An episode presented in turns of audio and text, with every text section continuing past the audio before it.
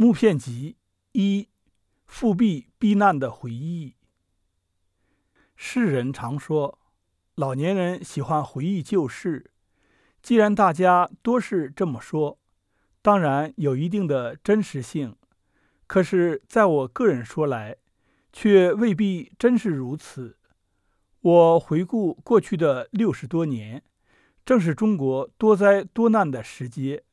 单举出浑浑大者来说，前清嘉审的中法之战，甲午的中日之战，接着是庚子的义和团事件，吃了帝国主义者很大的亏。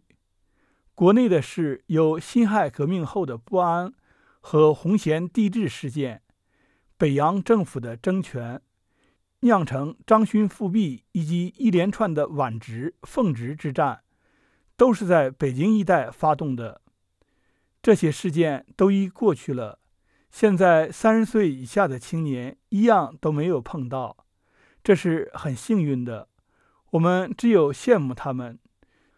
对于自己不愉快的经验，毫无可以留恋的地方。不过从别方面来说，知道一点也并不是完全无用的。特别是对于没有经验过这些事情的青年们，我于一九一七年来到北京，那红弦的一幕已经过去。就我所知道的事情来说，只好从张巡的复辟说起了。我于一九一七年即民国六年的四月来到北京，正是黎元洪当大总统，段祺瑞当国务总理。摩擦得很厉害的时候，各省的督军都同段是一气的，出来说话给他撑腰。有江苏的张巡和安徽的聂嗣冲为头，开了督军团会议，而且这晚军阀逐渐由徐州来到天津，末了，张勋终于带了他的辫子兵入驻北京了。本来我们坐火车路过徐州。看见车站上拖了辫子、扛着枪的兵，便觉得恐怖。现在却开到北京来了，就驻扎在天坛里。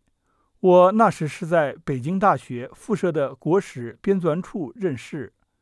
有一天特地跑去找校长蔡杰民，问他对于时局的看法。他也不说好坏，只简单明了的回答：只要不复辟，他总是不走的。这话的预兆虽然不大好，但多少总给了我们一点安心。这记得是六月二十六日的事情，七月一日是星期日，因为是夏天，陆逊起来的相当的早，预备往琉璃厂去。给我们做事的会馆长班的儿子进来说道：“外面都挂了龙旗了。”这本来并不是意外的事。但听到了的时候，大家感到满身的不愉快。当时日记上没有记得详细，但是有一节云：“晚饮酒大醉，吃醉鱼干，明波先生所送也。”这里可以看见烦闷的情形。陆逊的有些教育界的朋友最初打算走避，有的想南下，有的想往天津。但是三四天里，军阀中间发生分裂，段祺瑞在马场誓师。看来复辟消灭只是时间问题。我们既然没有财力迁移，所以只好在北京坐等了。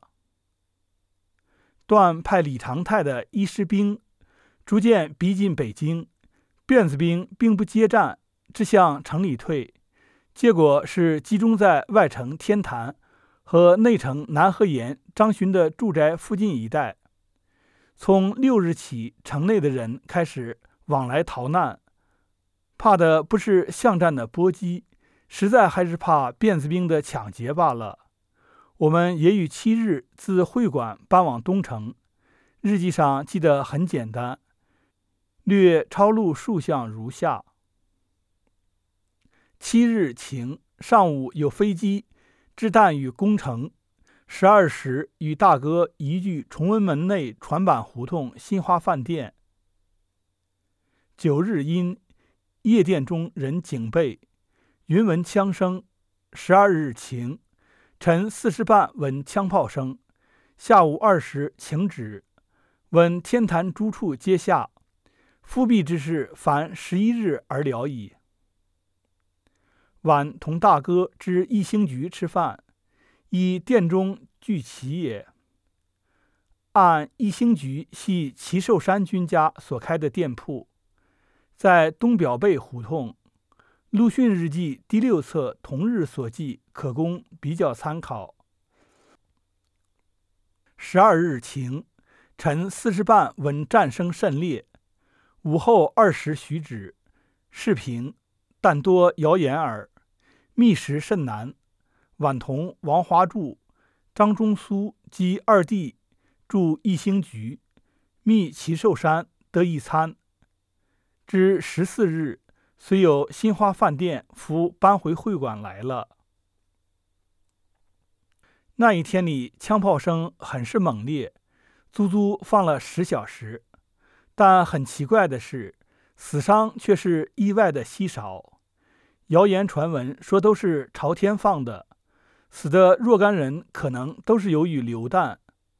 东安门三座门在未拆除之前，还留下一点战迹。在它的四面有些弹痕，乃是从南河沿的张公馆向着东南打过来的。